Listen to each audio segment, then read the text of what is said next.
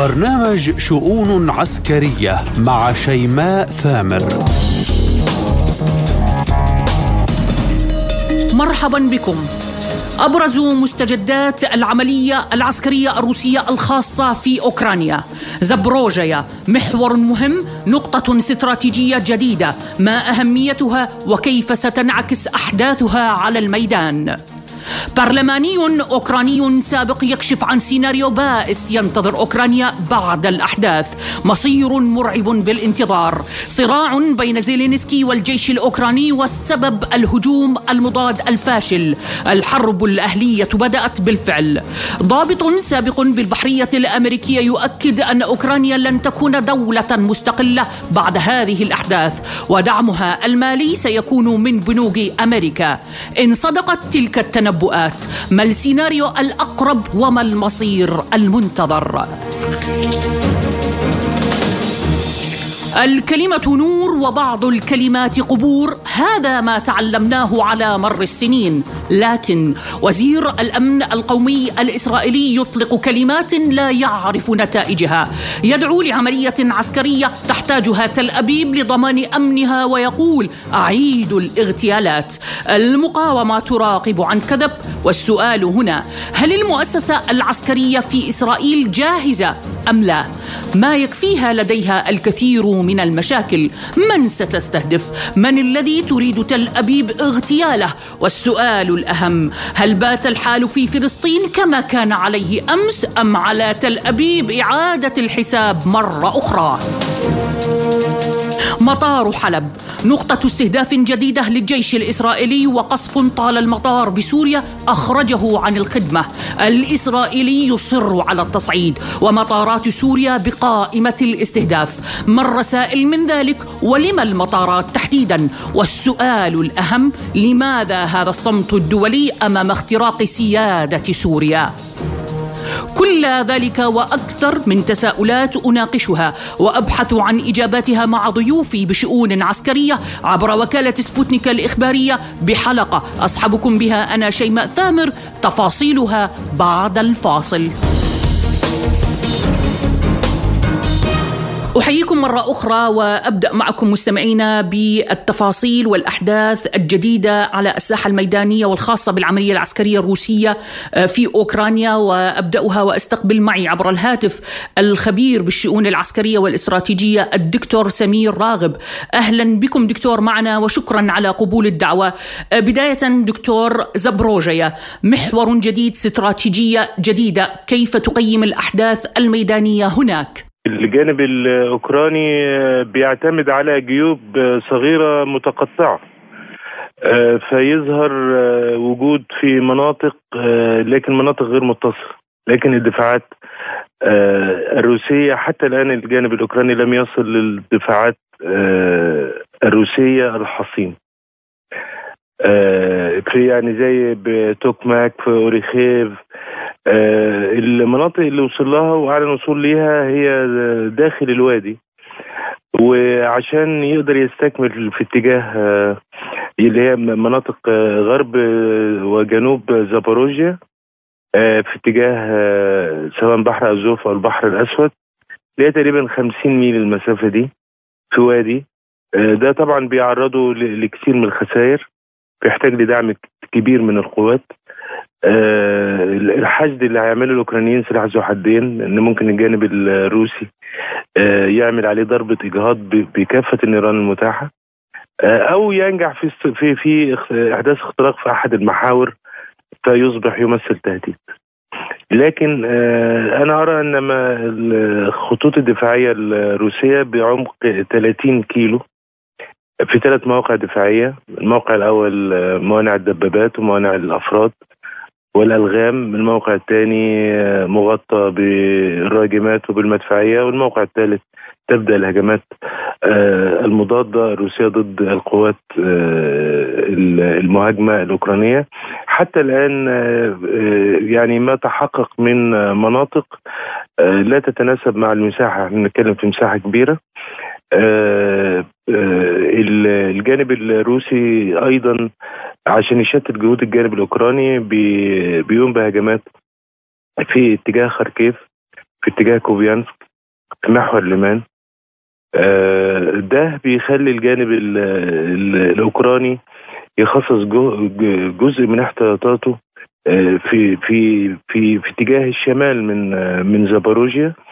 لأن لو نجح الجانب الروسي في اعاده احتلال مناطق في خاركيف يصبح الجانب الروسي في ظهر القوات الأوكرانية فتصبح القوات الأوكرانية في كماشة ما بين قوات في جنوب زاباروجيا وقوات في شمال زاباروجيا أو شمال دونسك.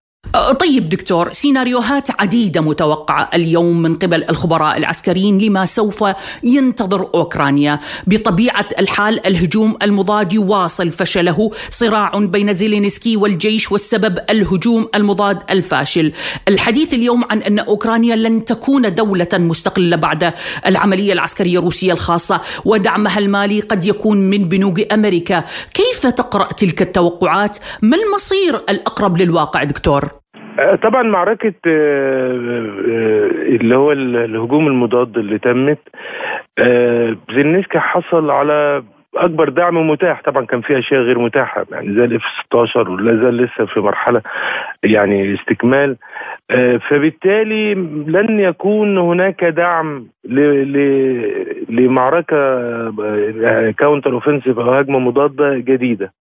فبالتالي آه، لو حللنا بعيدا عن الانحياز لأحد الأطراف آه، ما حدث من بداية ما أطلق عليه الهجوم المضاد. هو فشل بفكرة الهجوم المضاد لأن فكرة الهجوم المضاد هي استعادة أراضي تم احتلالها. لم يتم استعادة أراضي تم احتلالها وما تم استعادته هو شريط يعني آه، صغير لا يتناسب مع المساحات في الأقاليم الأربعة بالإضافة طبعا لشبه جزيرة القرم. فبالتالي اللي بيحصل الآن هو نوع من معارك الاستنزاف. فعدم آه، إمكانية آه، تحقيق نجاعة في في في الهجمات المضادة واستعاده أراضي تعني أن اعطائه المزيد لن يجعله يحقق أهدافه بطريقة عسكرية. يبقى فكرة تجميد الصراع على الخطوط المكتسبة وأعتقد لو تم تجميد الصراع الروس هيقبلوا لأن هم ما لهمش أطماع في في أكثر من ذلك الآن على الأقل. فبالتالي تجميد الصراع هو الأقرب. أستبعد فكرة الجلوس على مائدة التفاوض. ما بعد ذلك يصبح الوضع كما الوضع في أبخازيا وأوسيتيا الجنوبية. هي فكرة إن أصبح هناك دول مستقلة داخل الأراضي الأوكرانية. ما تبقى من دولة أكيد الحرب أثرت على بنيتها التحتية والتصنيع والاقتصاد فبالتالي هتصبح أكيد تحتاج للدعم من الدول الأوروبية فهتصبح الميزانية الأوكرانية وهي الآن كده. يعني يعني حتى مخصصات الكونجرس الأمريكي بيكون في جزء المجهود الحربي جزء للدولة نفسها كذلك الاتحاد الأوروبي ويصبح هذا هو الوضع. الخبير بالشؤون العسكرية والإستراتيجية الدكتور سمير راغب كنت معي ضيفا كريما. شكرا لكم وحياكم الله. إلى تصريحات وزير الأمن القومي الإسرائيلي الداعية لتحرك عسكري وإعادة مسلسل الاغتيالات لحماية الأمن الإسرائيلي. ولمناقشة هذه التصريحات أستقبل معي عبر الهاتف من فلسطين الخبير بالشأن الفلسطيني الدكتور حسن مرهج. أهلا بكم دكتور وشكرا على قبول الدعوة. بداية دكتور تصريحات داعية لتحرك عسكري يطلقها وزير الأمن القومي الإسرائيلي. كيف تقرؤون تلك التصريحات؟ يعني بداية تحية لك ولمستمعينك الكرام وشكرا على الاستضافة يعني نستطيع أن نقول كل هذه التصريحات التي قام بها الوزير وزير الأمن القومي أو وزير الأمن الداخلي من تصريحات دلت تدل فقط على شيء واحد على فشل آه، هذه الحكومة آه، وهذا الوزير تحديدا في إداء مهامه آه، أو استطاعته في حماية المستوطنين في الضفة وعلى الأراضي الفلسطينية تحديدا وحتى إن كان يعني في الداخل الإسرائيلي. فشلت هذه الحكومة فشلا ذريعا فشلت سياسيا فشلت اقتصاديا فشلت اجتماعيا مما أدى إلى يعني تصريحات التي يعني لا يوجد لها أي تغطية على أرض الواقع. لأنه يعني نحن نشهد بأنه العمليات الإسرائيلية مستمرة ليس في فقط من منذ أن تولت هذه الحكومة المتطرفة آه، مهامها منذ ثمانية أشهر بل قبل ذلك بكثير. يعني كانت هناك عمليات عسكرية مستمرة واعتقالات مستمرة بشكل آه، دائم في يعني لا توجد ليلة تمر على الشارع الفلسطيني إلا وتوجد هناك اعتقالات آه، بشكل آه، دائم. آه، العمليات مستمرة التنكيل مستمر الاضطهاد مستمر ال ال يعني جعل الحياة صعبة مستمرة. يعني لا يوجد أي جديد بذلك. المضايقات مصادرة الأراضي منع من من من الحواجز والمنع من حتى استطاعتهم مثلا أن يكون لديهم منازل أو يعمرون منازل أو يبنوا منازل والى ما هنالك. يعني حتى في الأموال التي تستحق السلطة الفلسطينية أيضا يقطع منها جزءا وإلى ما هنالك. اذا يعني لا جديد وأستوفوا في حسب رأيي أنا كل الإمكانيات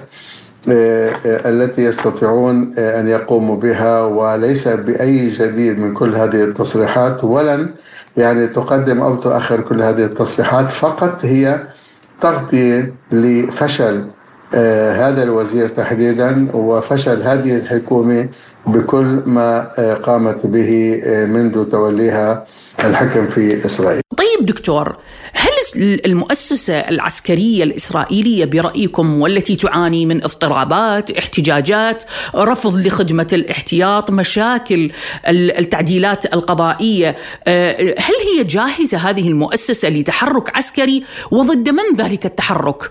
يعني نستطيع أن نقول بأنه آه، دائما أي تصعيد تقوم به أو يقوم بها الجانب الإسرائيلي أو الجيش الإسرائيلي آه، من مداهمات من اعتقالات من آه، آه، حتى إذا كان المستوطنون هناك يقومون في اعتداءات. وشاهدنا يعني قبل أسبوعين أو ثلاثة كان هناك مقتل لفلسطيني على يد مستوطن. والعديد يعني من المضايقات التي تكون على مدار الساعة وبشكل يومي في الساحة الفلسطينية. وهناك قرار الظاهر قد اتخذ لدى الفصائل المقاومة في فلسطين آه، بأنه آه، هناك عمليات سوف آه، يعني تنفذ تصعيد كل العمليات التي قاموا بها الآن ضد المستوطنون. وبذلك هذا قرار أما بالنسبة لمحور المقاومة يعني هناك قرار أيضا في محور المقاومة أي اعتداء أي تصعيد لأي هجوم ينال من الفصائل المقاومة في الضفة وخاصة نابلس وجنين وعموم الضفة. يعني هناك قرار في استمرار هذه العمليات وتصعيدها أيضا. يعني لكل كما تفضلت لكل فعل هناك رد فعل. ونرى أنه أي يعني عملية قتل لنشطاء فلسطينيين يتلوها عمليات من الجانب الفلسطيني. يعني نستطيع أن نقال أنه نقول أن هناك مواساة في آه، الردى في يعني نوعية آه، العمليات التي يقوم بها الجانب الفلسطيني مقابل ما تقوم به الجهات الإسرائيلية آه، من عمليات وقتل ومضايقات أخرى واعتقالات. إذا حتى وأن طالت يعني من القيادات في الجانب الفلسطيني نرى أنه هذا آه، يعني لا يجعل الفلسطيني أن يتراجع آه، فيما آه، في مقاومته بشكل مستمر. ف وهناك يعني اليوم العديد عبر التواصل الاجتماعي وسائل التواصل الاجتماعي العديد من الشعب الإسرائيلي اليهودي يعني يصرح ويقر ويعترف بأنه العنف سوف يجر عنف أكثر وأكبر وأخطر لربما وخاصه أنه هناك يعني من المسؤولين امنيين اسرائيليين يتحدثون عن ذلك عبر وسائل الإعلام العبرية بأنه اليوم ليس ما كما سبق ومحور المقاومة جاهز المقاومة في غزة جاهزة وفي لبنان جاهزة وفي اليمن جاهزة وفي الأردن وفي عفوا في سوريا وفي العراق. هناك محور كامل محور متكامل متناسق تنسيق بين غرف العمليات. الأمور يعني قد يعني تكون مواجهة كبيرة وعنيفة وخسائرها سوف تكون كبيرة جدا بالنسبة للجانب الاسرائيلي. ختاما دكتور كيف تقرأ آه، رد الفعل عند محور المقاومة بطبيعة الحال فلسطين اليوم ليست كالأمس، العديد من الفصائل آه، والمقاومة موجودة وتراقب عن كثب، كيف ينعكس آه، مثل ذلك التصريحات، كيف تنعكس على محور المقاومة ورد فعلها؟ أعتقد إنه يعني عملية عسكرية ضد من؟ لا يوجد أي جيش مقابل الجيش الإسرائيلي. كانت هناك عملية في في جنين وماذا نتج عن ذلك؟ هل هذا منع الإرهاب؟ هل هذا جعلهم يستطيعون أن يجتذوا مثلا المقاومة الفلسطينية من جذورها؟ حتى لم يجرؤوا إلى دخول المخيم وهو مخيم يعني ذات مربع ومساحة ضيقة جدا لم يستطيعوا الدخول إلى داخل أو مركز المخيم كان لديهم 13 هدفا آه، من مختبرات يقوم بها بتصنيع العبوات الناسفة. استطاعوا الدخول فقط لبلاده وتدميرها. كان هناك قائمه في 27 مطلوبا. آه، لم يستطيعوا اعتقال أي واحد من هؤلاء الشباب آه، المطلوبين. وبالتالي يعني هذه العملية فشلت رغم يعني أنه نلاحظ يعني 27 مطلوب مقابل 1000 آه، عنصر إسرائيلي من جميع ال ال ال الوحدات الخاصة المميزة والمدربة والمدججة بالسلاح مع طائرات وغيرها شاركت في هذه العملية. وبالنتيجة كانت يعني النتيجة نعم كان ضحيتها 10 أو 11 قتيل آه، من الجانب الفلسطيني ولكن كانوا آه، أربعة من المقاومين آه، من كتيبة جنين والباقي كانوا مدنيين يعني ومنهم حتى نساء إذا كل هذه ما قامت به إسرائيل عملية عسكرية ضد من؟ هل ضد المقاومة مثلا في لبنان أو مقاومة في غزة؟ إحنا لاحظنا كل العمليات الإسرائيلية اللي قامت فيها في الآونة الأخيرة ضد المقاومة في غزة يعني كانت هي تقتصر على سلاح الطيران. آه، يعني ولم تقوم في إرسال المشاة والدبابات والمدرعات إلى داخل غزة على سبيل المثال. آه، تجربتها بال 2006 وتصعيدا إلى اليوم مع المقاومة اللبنانية معروفة وهي تتجنب أي مواجهة مع المقاومة اللبنانية وخاصة في الآونة الأخيرة. يعني رأينا كل آه، ما قامت فيه المقاومة اللبنانية من وضع خيمتين ومطالبة في ترسيم ليس ترسيم حدود يعني الذول وإخلاء مناطق عديدة آه، من الجانب الإسرائيلي وهذا شرط اليوم من المقاومة اللبنانية ولبنان بشكل عام. وإسرائيل تستجيب للمطالب يعني لأول مرة إسرائيل تقوم ب يعني دائما يشتكى عليها هي تقوم الآن بالشكوى آه، ضد آه، آه، لبنان على وضع هذه الخيمتين في على الخط الأزرق. إذا نرى أن إسرائيل تتجنب أي مواجهة لأنها تعرف يعني بغض النظر عن ما يحصل في الداخل الإسرائيلي وهذا لا شك أنه هذا له تأثير كبير جدا ما يحصل من ناحية تعديل سنة بسنة قوانين ضد القضاء الإسرائيلي وقلب إسرائيل من دولة علمانية إلى دولة آه، دينية و آه، عدم الرغبة في الخدمة في الجيش من قبل الاحتياط والتهديدات. كل هذه الأمور طبعا هي تجعل آه، المجتمع الإسرائيلي المركب من تعددات وجنسيات أوروبية وجنسيات عربية شرقية و جنسيات شرق أوروبا وإلى ما هنالك. هذا وحتى إثيوبيا يعني نرى هناك كراهية خاصة للإثيوبيين حتى اليهود الشرقيين. نعم الخبير بالشأن الفلسطيني الدكتور حسن مرهج كنت معي ضيفا كريما. شكرا لكم وحياكم الله. أختتم معكم بالملف السوري واستهداف إسرائيلي لمطار حلب أخرجه عن الخدمة صباح اليوم.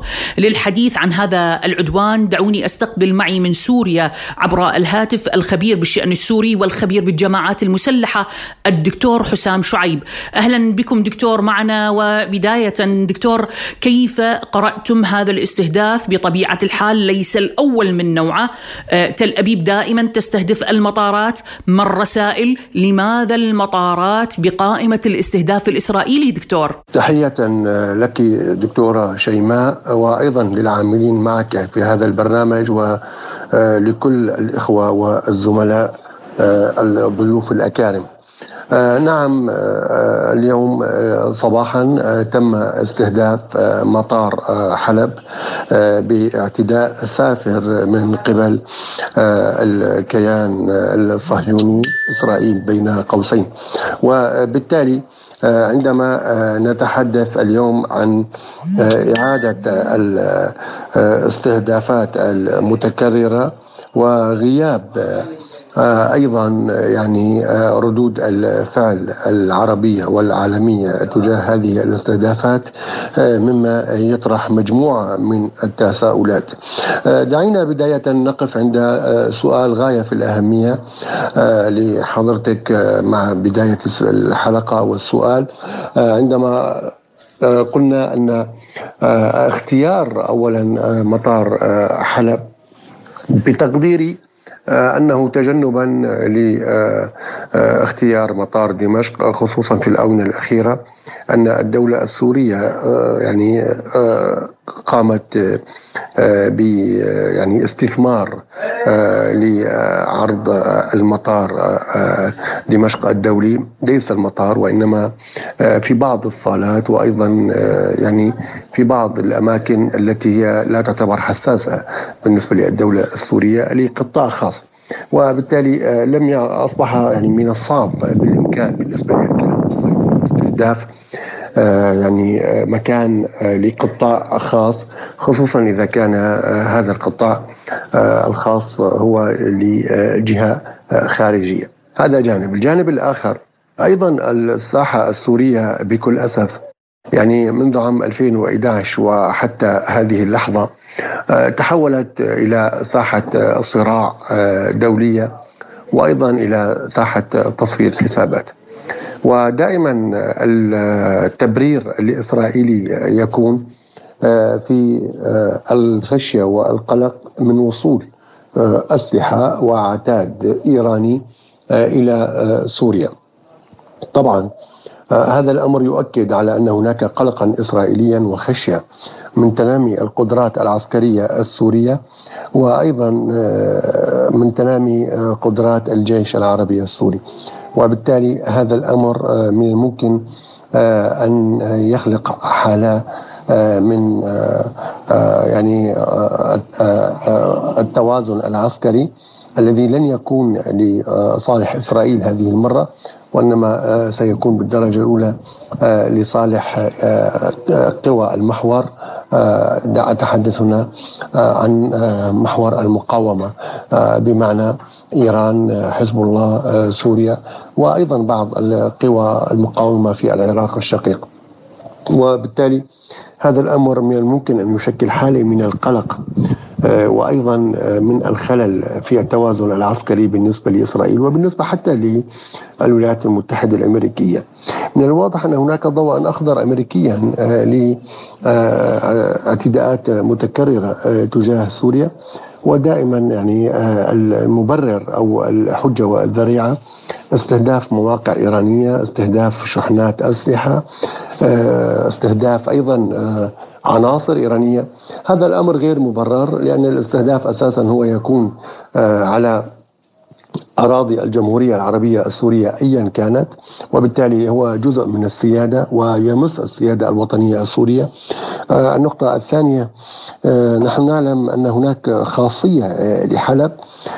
خصوصا اليوم عندما نتحدث عن اعتداءات لميليشيا هيئة تحرير الشام أو ما يسمى بجبهة النصرة آه، باتجاه مناطق آه، ريف حلب الشمالي وأيضا مناطق ريف اللاذقية الشمالي. طيب دكتور قبل أن أختتم هناك سؤال يطرح نفسه، لماذا هذا الصمت الدولي أمام العدوان على سوريا؟ هذا الاستهداف كما ذكرنا ليس الأول إلا أنه يتكرر آه، يواجه أفواه مغلقة دوليا إن صح التعبير عن هذا الاختراق للسيادة السورية برأيك لماذا هذا الصمت الدولي؟ نعم الصمت الدولي آه، يدل على أن هناك تواطؤا دوليا آه، أو رضا دولي على تصرفات واعتداءات الكيان الصهيوني نحو سوريا. وكلنا يذكر أن أساسا مساله المجتمع الدولي بين قوسين أو ما يسمى بمجتمع دولي وهذا المصطلح الفضفاض سياسيا آه، هو يعني المجتمع الذي يملك القوة الأكثر. عندما نتحدث مثلا عن الحرب الروسية الأوكرانية ما يسمى بالمجتمع الدولي لم يقف إلى يعني جانب حقوق الشعب الروسي وإلى جانب الدولة الروسية في قلقها والحفاظ على أمنها والحفاظ على أمن حدودها. آه، هذا المجتمع غائب أساسا. المجتمع الدولي لم يكن حاضرا عندما يعني آه، قصفت بغداد واحتل العراق. المجتمع الدولي لم يكن آه، حاضرا عندما تم استهداف ليبيا. اليوم اعتداءات متكررة يا سيدتي على سوريا من قبل الكيان الصهيوني إسرائيل بين قوسين. طبعا هذا المجتمع يدل على أن هناك تواطؤا دوليا آه، وإلا لكان على مجلس الأمن الدولي أن يعقد جلسة خاصة آه، وأن يناقش الملف السوري لجهة الاعتداءات الإسرائيلية. نحن نجد أن هناك اجتماعات دورية أو اجتماعات أحيانا آه، تتم من خلال طلب دول معنية كبريطانيا أو الولايات المتحدة الأمريكية بحق سوريا. أحيانا تجاه ما يسمى بالكيماوي وأحيانا تجاه ما يسمى آه، بوصول مساعدات إنسانية وأحيانا تجاه ما يسمى بالقضايا حقوقية. آه، ولكن لا نجد أن هناك اجتماعا بحق سوريا تجاه ما يسمى باعتداءات متكررة على دولة ذات سيادة وذات استقلالية حتى هذه اللحظة. هذا يدل على أن هذا المجتمع آه، اولا يمارس ازدواجيه سياسيه أو نفاقا آه، سياسيا واضحا تجاه آه، الشعب السوري والدولة السورية وتجاه أيضا آه، الحقوق في العالم للشعوب المضطهدة وأيضا للدول أصحاب الحق لا سيما عندما نتحدث عن قضية فلسطين على سبيل المثال. هذا جانب. الجانب الآخر أيضا هذا المجتمع الدولي أساسا هو كان متورطا في الحرب على سوريا منذ اللحظة الأولى في عام 2011 نحن نتحدث عن حوالي أكثر من 135 دولة دعمت ما يسمى بميليشيات إرهابية وأموال وصلت إلى سوريا وهناك كان صمتا وتواطؤا دوليا لجهة وصول الإرهابيين وعناصر داعش وجبهة النصرة عبر مطارات أوروبية وتركية إلى سوريا. كل ذلك يعني لم يحرك المجتمع الدولي ولم يحرك حتى مجلس الأمن الدولي. وبالتالي أنا بتقديري الدولة السورية لا تعول كثيرا ونحن في سوريا تماما كما الشعب الروسي والحكومة الروسية لا نعول كثيرا على يعني ما يسمى بالمجتمع الدولي. وإن كنا نؤمن بالقانون وإن كنا نؤمن بمسألة العدالة ولكن القانون والعدالة يا سيدتي آه، يحتاجان إلى آه، قوة ويلزمهما أيضا يعني آه، مسألة التمسك بهذه القوة وأيضا التمسك بالثوابت دون الالتفات لكل ما يقال أو ما يشاع. اليوم دعيني أكون صريحا معك وأيضا مع كل من يستمع إلينا الدولة السورية كما أشرت أنا قبل قليل آه، بسبب ما أصابها طيلة السنوات الماضية اليوم آه، يعني تعاني من حالات آه، الضعف وأيضا من حالات الاستنزاف بما فيها مسألة الاستنزاف السياسي والاستنزاف أيضا الاقتصادي. وهذا الأمر ينعكس أيضا على